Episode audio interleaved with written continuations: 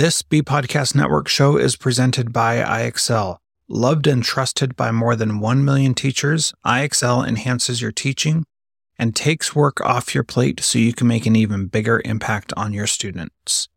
IXL delivers personalized learning across a comprehensive pre K 12 curriculum, including math, language arts, science, and social studies, and helps you assess student performance through actionable, real time insights strengthen daily instruction, close knowledge gaps quickly, and set every student up for success. Want to bring IXL to your school? Learn more at ixl.com slash BE. That's ixl.com slash BE. We are proud to partner with MyFlex Learning. MyFlex Learning is a scheduling platform that helps middle and high schools meet the individual needs of all students.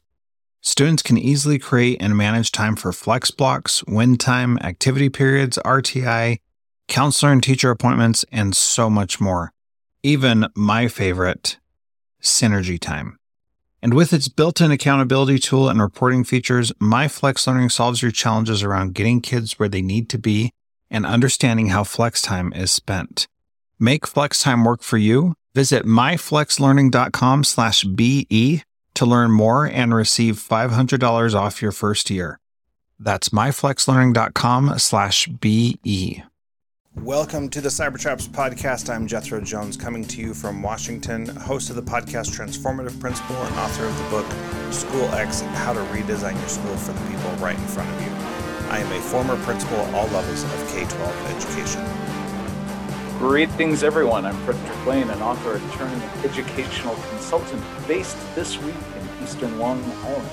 I'm the author of 10 books, including most recently Cyber Traps for Educators 2.0, Raising Cyber Ethical Kids, and Cyber Traps for Expecting Moms and Dads.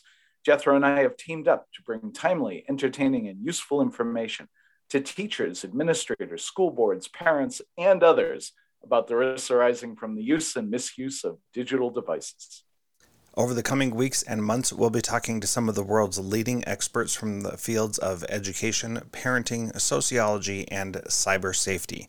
Join us as we look at what it takes to better navigate our increasingly high tech world. For more information or to donate to our work, please visit centerforcyberethics.org.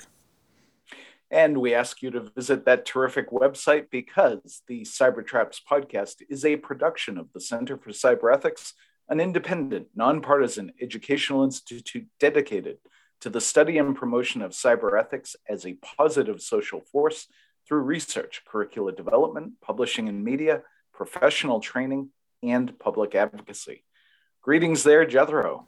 Hello, Fred. Happy Monday. Good to see you. It is good to see you as well. We seem to bop around a little bit, but stay connected. so that is all good. But yes, it is a brisk kind of wintry day here, and I'm looking forward to our chat. Well, good. It is a uh, looks like a nice day here today. A little chilly, but not too bad. So happy for that for sure. Let's get into Indeed. our topic today, which is uh, uh, pretty exciting. We're going to talk about school board cyber traps, and you've actually been on a school board, so you have much more experience with the cyber traps. The challenge, though, was that you weren't one to fall into cyber traps because you wrote the book on cyber traps. so.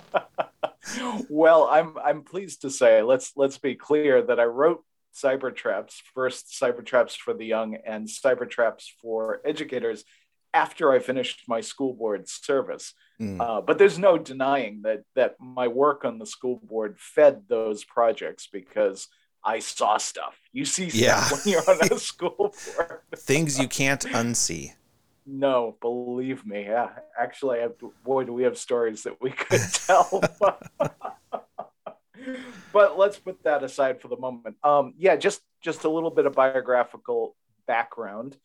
Um, I got elected to the Burlington, Vermont School Board in 2001 or 2002. I think it was 2001. It's been a while and uh, served on the board for a decade. I spent uh, much of that time either on or chairing various subcommittees, including finance, uh, logically enough, the technology subcommittee, where we were dealing with the rollout of different things, Um, and then for the last two years of my tenure on the board, I served as chair of the Burlington School Board. And one of the things that I think was really fascinating about it was that we, because of the way things tend to work in New England, we had to go before the voters every single year with a budget proposal, which got voted up or down by the members of the community.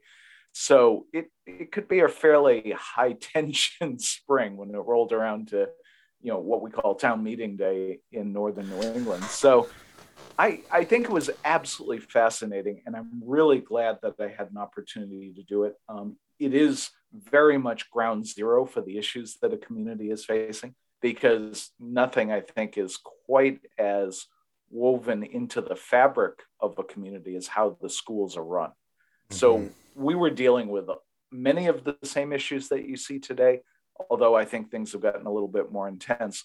But certainly, watching the role of technology over the decade that I was on the school board was particularly fascinating to me. And obviously, I'm a total geekhead about this stuff, and it was going to happen anyway.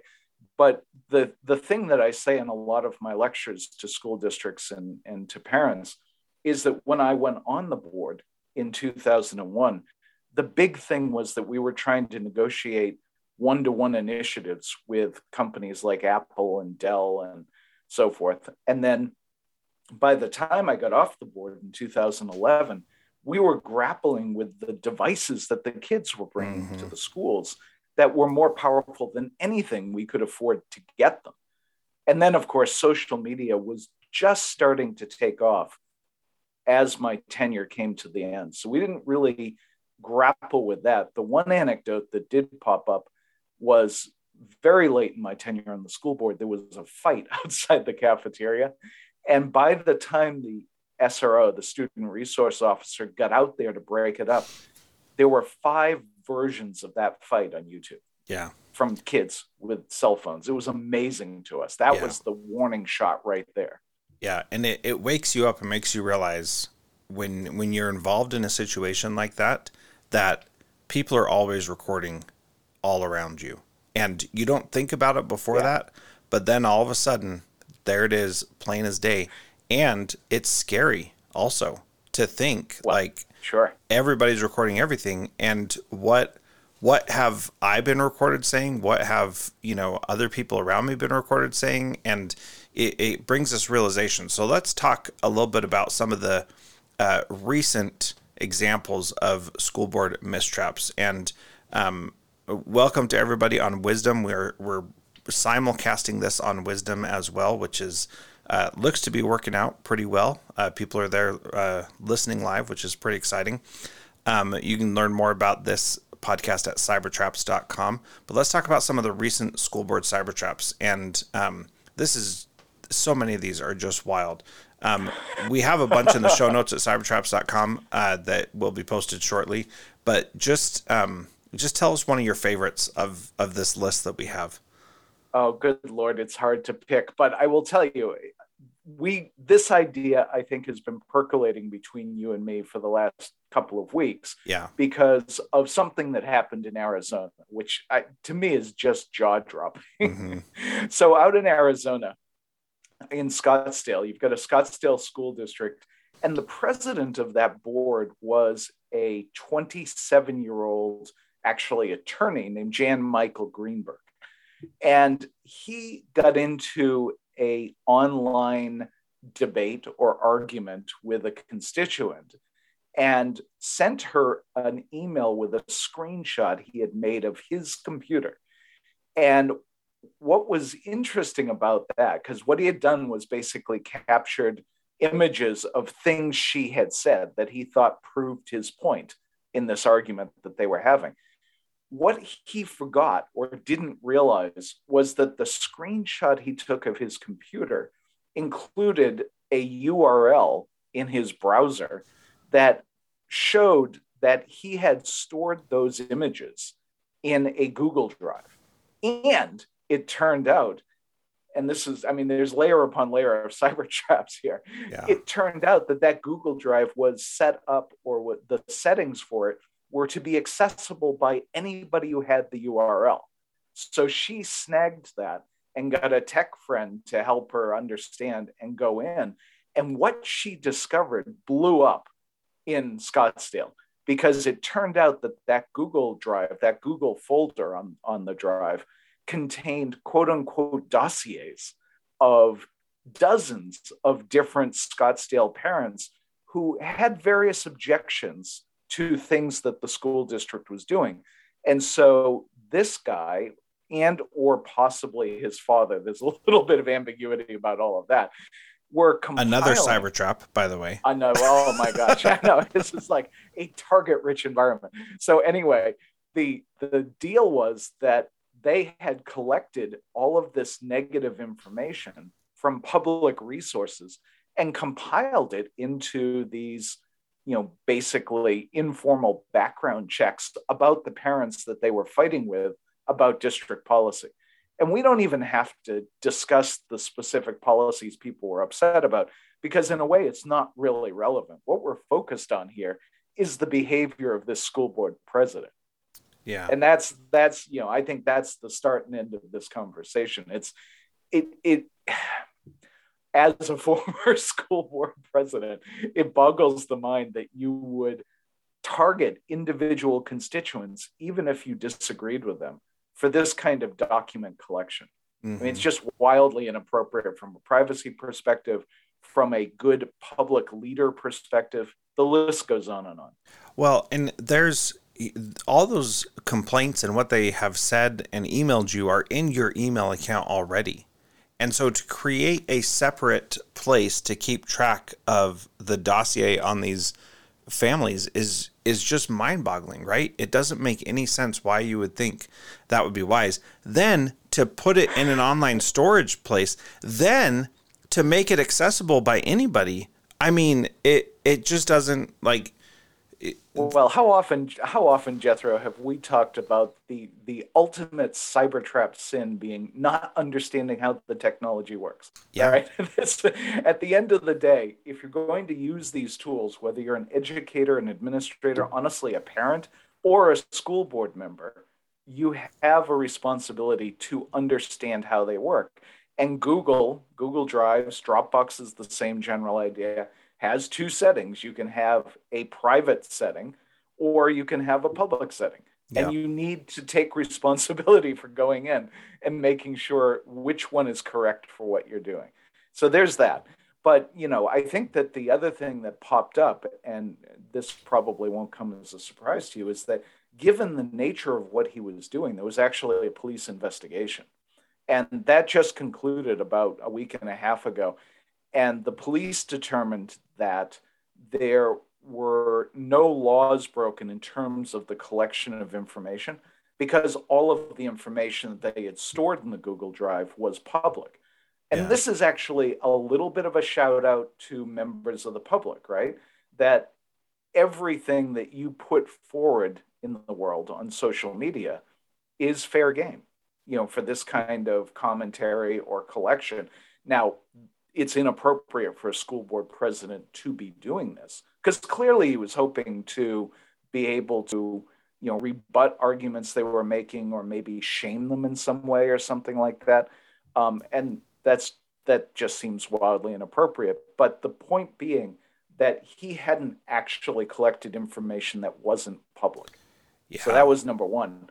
The second piece and i'd love to get your thoughts on this as a former administrator was that the police were very careful to determine uh, whether or not he had used school equipment when he was doing this, because that might be a different issue altogether.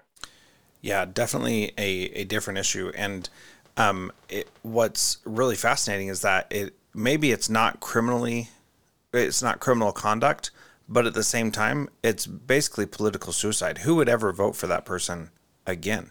I mean, yeah, that kind yeah. of behavior, I certainly wouldn't. And it comes to uh, the idea of ethics and how that that plays into this. Because if you if you're not acting in an ethical manner which is which is much more than just following the rules right? Because following the rules is not ethical in and of itself because the rules may or may not be set up to to be the right thing right? So and if you if you say that, then you could argue in the early 1800s that slavery was okay because the rules allow it. But that's not what we're talking about here. It's it's about doing the right thing and keeping a dossier on the people that you're supposed to be serving is is not a an ethical thing to do. So that uh, the thing you the point you made about knowing how the technology works feeds into the, the my favorite one, which is the school board in California who was mocking and uh, threatening parents on a Zoom meeting where they didn't realize that the Zoom meeting one was already being broadcast uh, and that it was being recorded. And so there is uh, a recording of these school board members saying stuff um, in the board meeting and then realizing, oh, it's already being recorded and it's already on. People are already listening to it. Um, and then eventually the whole school board resigns. And that situation is just they don't know what's going on. They think they're in a private meeting and they're not. And uh, one, it's bad that they would say that stuff in a private meeting, and two, it's it's bad that they think they're in a private meeting when they're not, and they didn't understand how the technology works. You know, that's a great reference there, uh, Jethro. I actually had forgotten about that, and I will add it to the show notes before yeah. you post them up because that is absolutely classic. And that's the one in which the entire school board resigned yeah. because they were the whole thing was so incredibly embarrassing. That is reminiscent of something that arose from my home state of Massachusetts, in which you had a very contentious school board meeting taking place about various um, issues around school line boundaries and assignment of students and all of the rest of that. And during the course of the meeting, two or three school board members were texting each other how much they disliked the people who were coming to speak to the school board because they felt like they were being entitled and privileged and all the rest yeah. of that. And the local paper, my favorite, the Boston Globe, requested the public records of the school board. And those text messages came out, and two of the board members actually resigned. And I think that that is such a great reminder to school boards that the material that you create in the execution of your duties are public records. And yeah. so you you have an obligation number 1 to preserve those records and then, secondly, they can be disclosed if there's a Freedom of Information Act request or something similar to that. And that was one of the reasons um, we had several excellent attorneys at the Vermont School Boards Association. And they would come in every year and they'd do training for the new board members. And they would repeat ad nauseum use your private account for private messages yeah. and use your board account for conducting board business.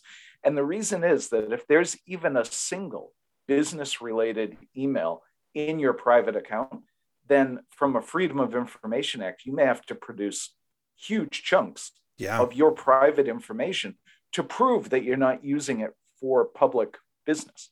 Yeah. Yeah, that's a, a really key piece. Uh, as I was talking about ethics, I, I read uh, I'm reading The Speed of Trust by Stephen M. R. Covey right now, which is a mm. great book. And he says he's a great author. Yeah. yeah. He says the problem in organizations, however, is that many ethics solutions focus on compliance. The compliance definition of ethics is not one of integrity or integratedness. It is a watered down, devalued definition that essentially means follow the rules.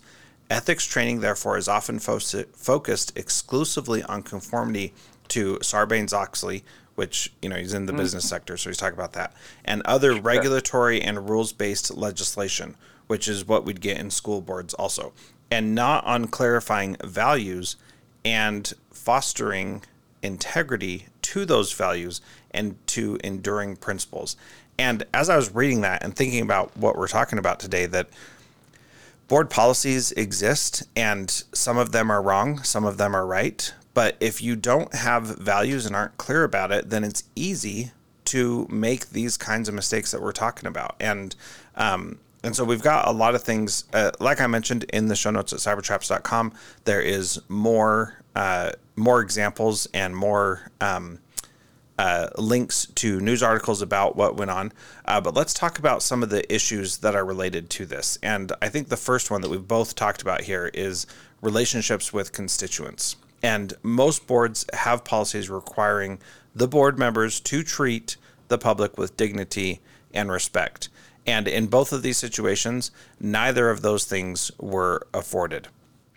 And again, that's going, absolutely right. Going back to the ethics thing, it's there's there's a rule there, and if you're just following the rules, then that's one thing. But if you really have a value of treating people with dignity and respect, then you wouldn't engage in those types of behaviors from the beginning. And that's the kind of thing that we need to get to. And these are elected officials, and people have chosen to put these people in these positions. And hopefully, uh, people pay more attention to that when they're when they're doing when they're doing their voting. No, absolutely. Because if you don't hold people accountable for these kinds of things, then you're not going to see the kind of change we need to get better government in place. And, and mm-hmm. you know, I think it's important for individual citizens to reflect upon the fact that they have an ethical obligation to the society as a whole, which is to actually put in the time and effort to make those kinds of decisions that improve government. I do want to give one quick shout out because I, I love the Covey thing, and we should put that in the show notes as well. But um, we've talked a lot about the model code of ethics for educators. Right. And one of the overarching principles, principle number four actually, is an educator's responsibility to the school community. And by this, by the way, educator includes members of the school board as well, as yep. it should. And so the basic concept is that the professional educator promotes positive relationships and effective interactions with members of the school community while maintaining professional boundaries. All of that got violated yeah. in that Arizona case. Um, but but I would encourage people to go to the NASDTEC website or to cybertraps.com. NASDTEC is N A S D T E C dot N E T. You can look at the Model Code of Ethics for Educators there as I said, there's a copy on our website as well. I'll drop a link in the show notes. Take a look at that because that, like you're talking about, Jethro, the Model Code of Ethics for Educators is not a list of things for people to do or not do, but it's a series of principles and standards that people should reflect upon when they're trying to figure out what to do.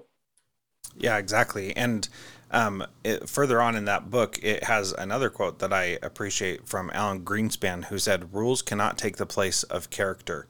And if that's all you're focusing on, then you're missing out on something really important, which is having character. Um, uh, so, what are some of the other issues that we run into with these school board cyber traps that we've been talking about, and the others that we didn't have time to talk about? sure. Well, a couple of different things that I think are really useful because they do come up in terms of the other conversations that we have with or about educators. So, number one, of course, is the role of the First Amendment in all of this, because oftentimes you'll see school board members getting into difficulty because they make statements on social media that cause uh, controversy within the school community.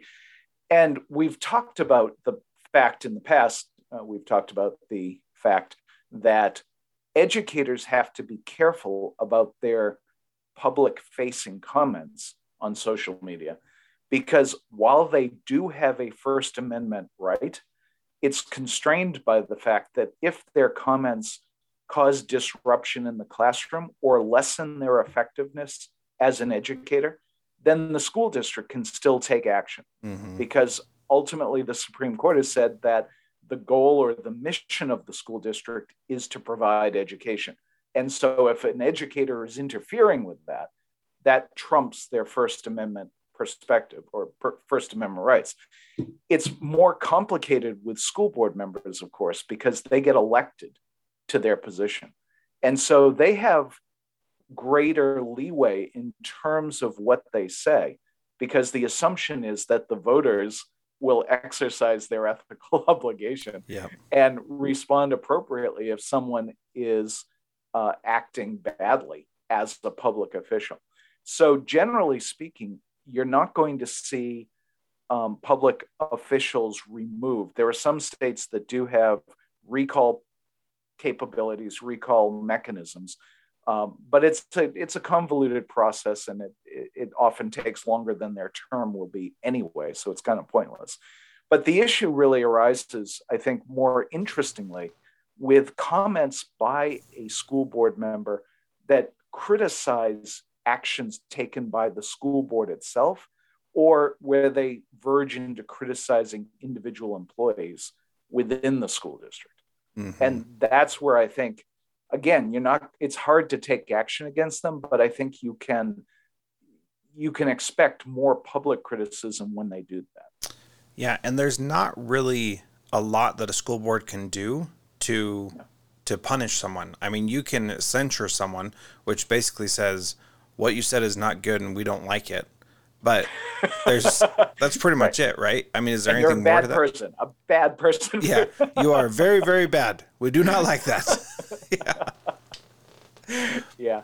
Uh, we had a couple of situations that verged on that uh, in Burlington, but we never quite got that far. Actually, I actually meant to ask Jethro, uh, in your work as a principal, did you deal with school boards? What's the structure in Alaska? Yeah, you know, it's different in different districts and states. And depending on the size of the district and how involved people are, you may or may not be involved. So in one district, I was required to attend every board meeting.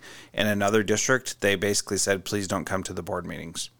so, you know, um, so it just depends on on what the size of the school district is and and how uh, how distributed the leadership is amongst um, everybody. You know, the bigger the school district, the more difficult it is for an individual principal to have um, an impact or a say on things. But at the at a smaller district, you know, principals are are one of a handful of leaders, and so they do have right. um, a voice and have something to add to it. So, one of the districts I was in, they did actually censure um, one of the school board members Wow. And it was it was interesting to see. And I don't remember all the details, but I might be able to find a link to it. And if I can, then I'll put it in the show notes yeah, also.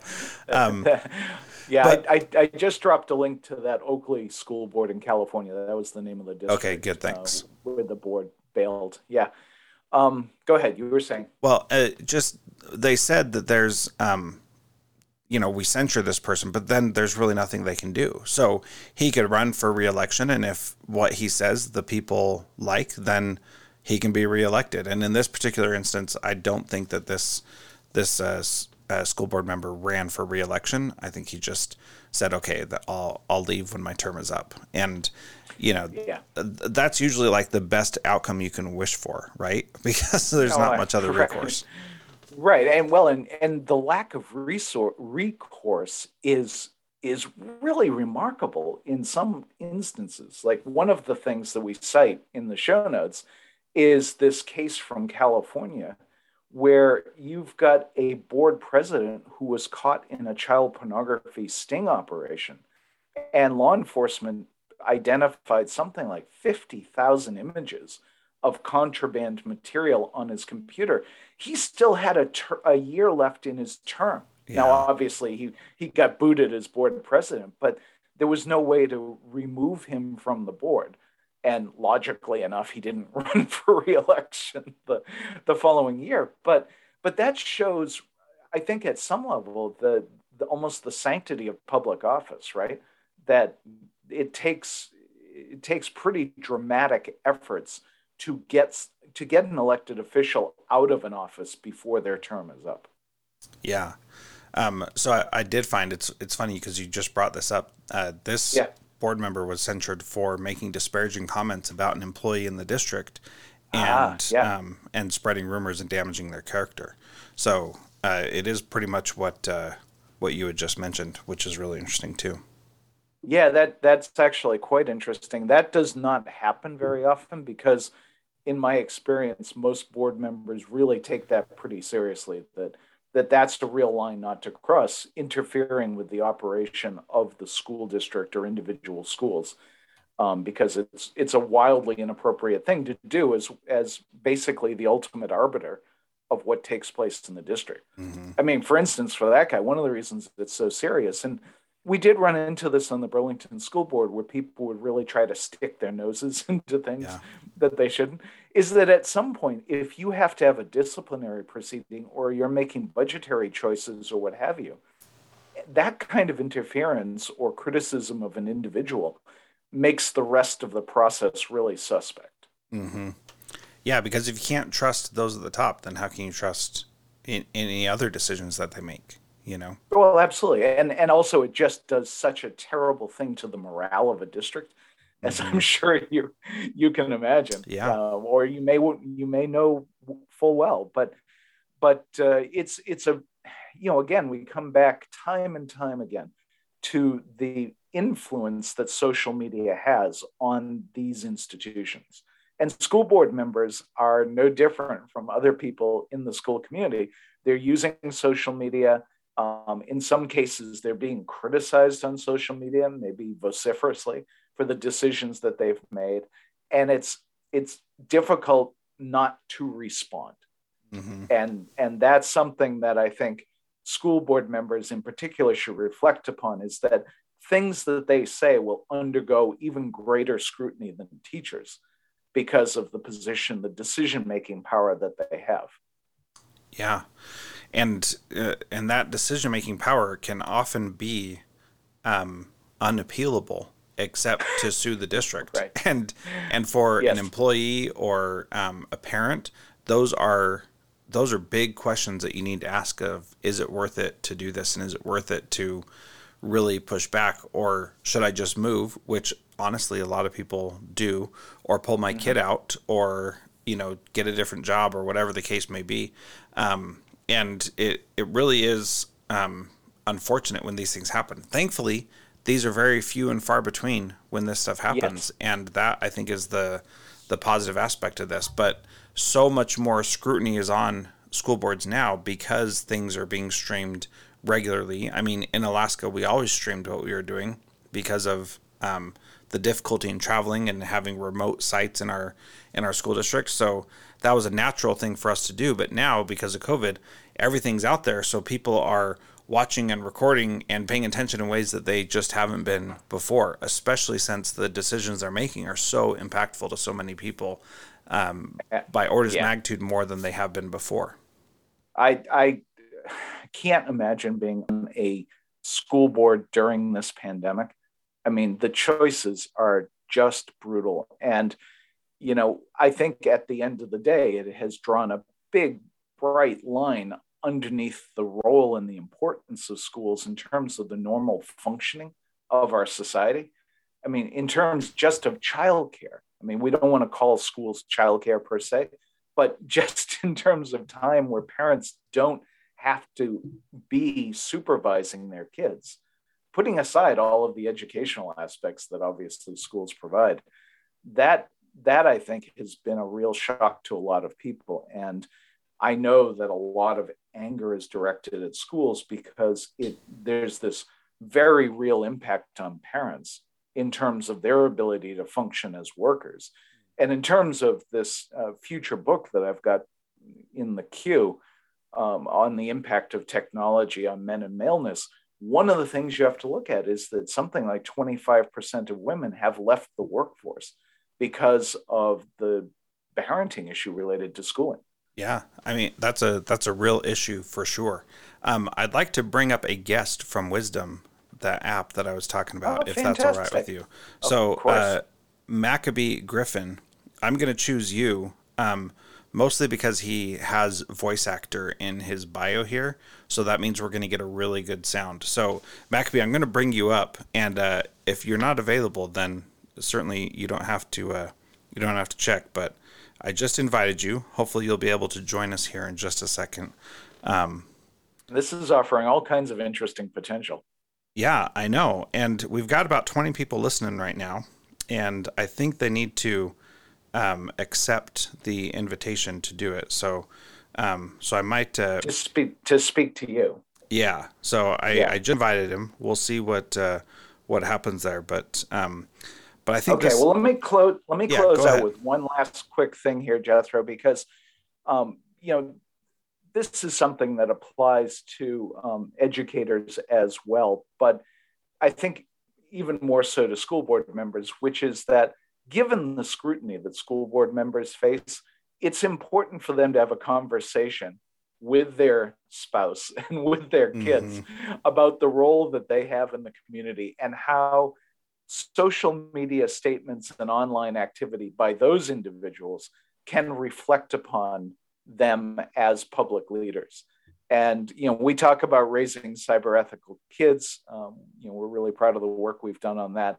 There's a lot of guidelines in there about how to have those conversations with your children and hopefully your spouse, and getting everybody to think about the implications of what they do online. Mm-hmm. Yeah, and and you really do. So Maccabee, it looks like cannot. Um, it didn't work. So hmm. I, I'm gonna sometimes things uh they they don't you know is there a messaging capability can they no unfortunately all right joe i'm going to try to bring you on also and we'll see if we can get you to uh, to join us so let's see joe if you can if you can hear me and jump on that would be great you know we'll see if he does well this is you know for our audience this is real-time tech testing i love and it's a little bit scary to do it live, but um, yeah, I, I, love it. But I, I think this does op- open up some potential in terms of getting interaction and feedback from people on these issues. I think they're relevant to a lot of folks. So yeah, they sure are because everybody everybody lives in a school district, and whether you have kids that go there or not, it's important to know who's making decisions about your community um, as an elected official. Um, so anyway, and well, there's also the broader societal impact. We all have an interest in good schools and good education. For sure. All right. Well, my little plan didn't work, so I'm gonna.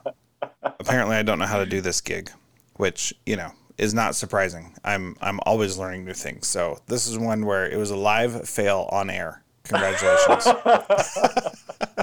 well, we'll we'll we'll put a note in the show notes to identify something that rarely occurs, Jeff. right. yeah. We are such professionals, this never happens. Anyway. Yeah, right. All right. So, um, I think the only other thing I'd drop in here before we start to wrap this up, um, take a look at the different cases that we've got listed.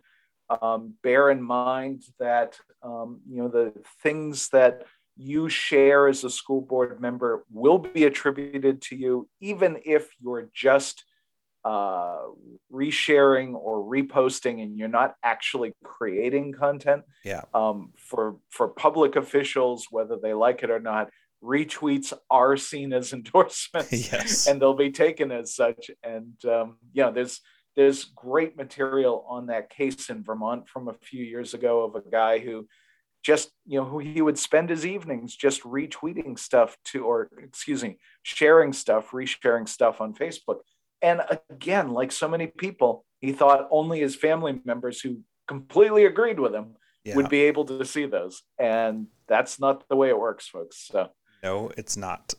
So, so make better choices. That's right. Make better choices. See what we really need jethro for these are the chyrons that just like we can select our favorite statements. Like that's not how it works. Yeah. Yeah.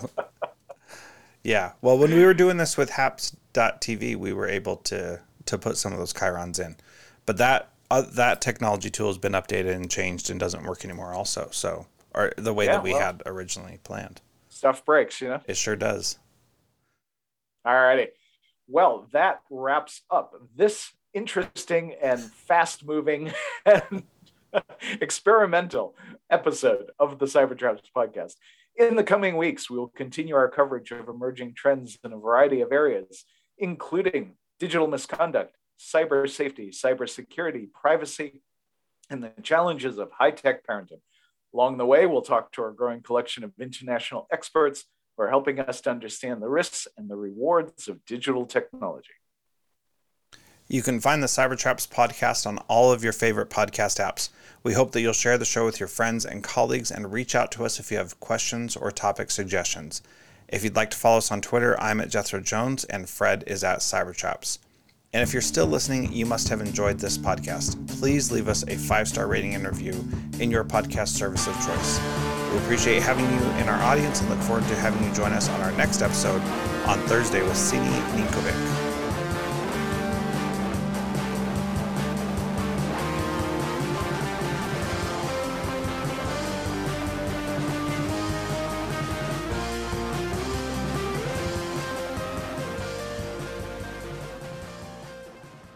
There are lots of solutions out there for giving students what they need when they need it.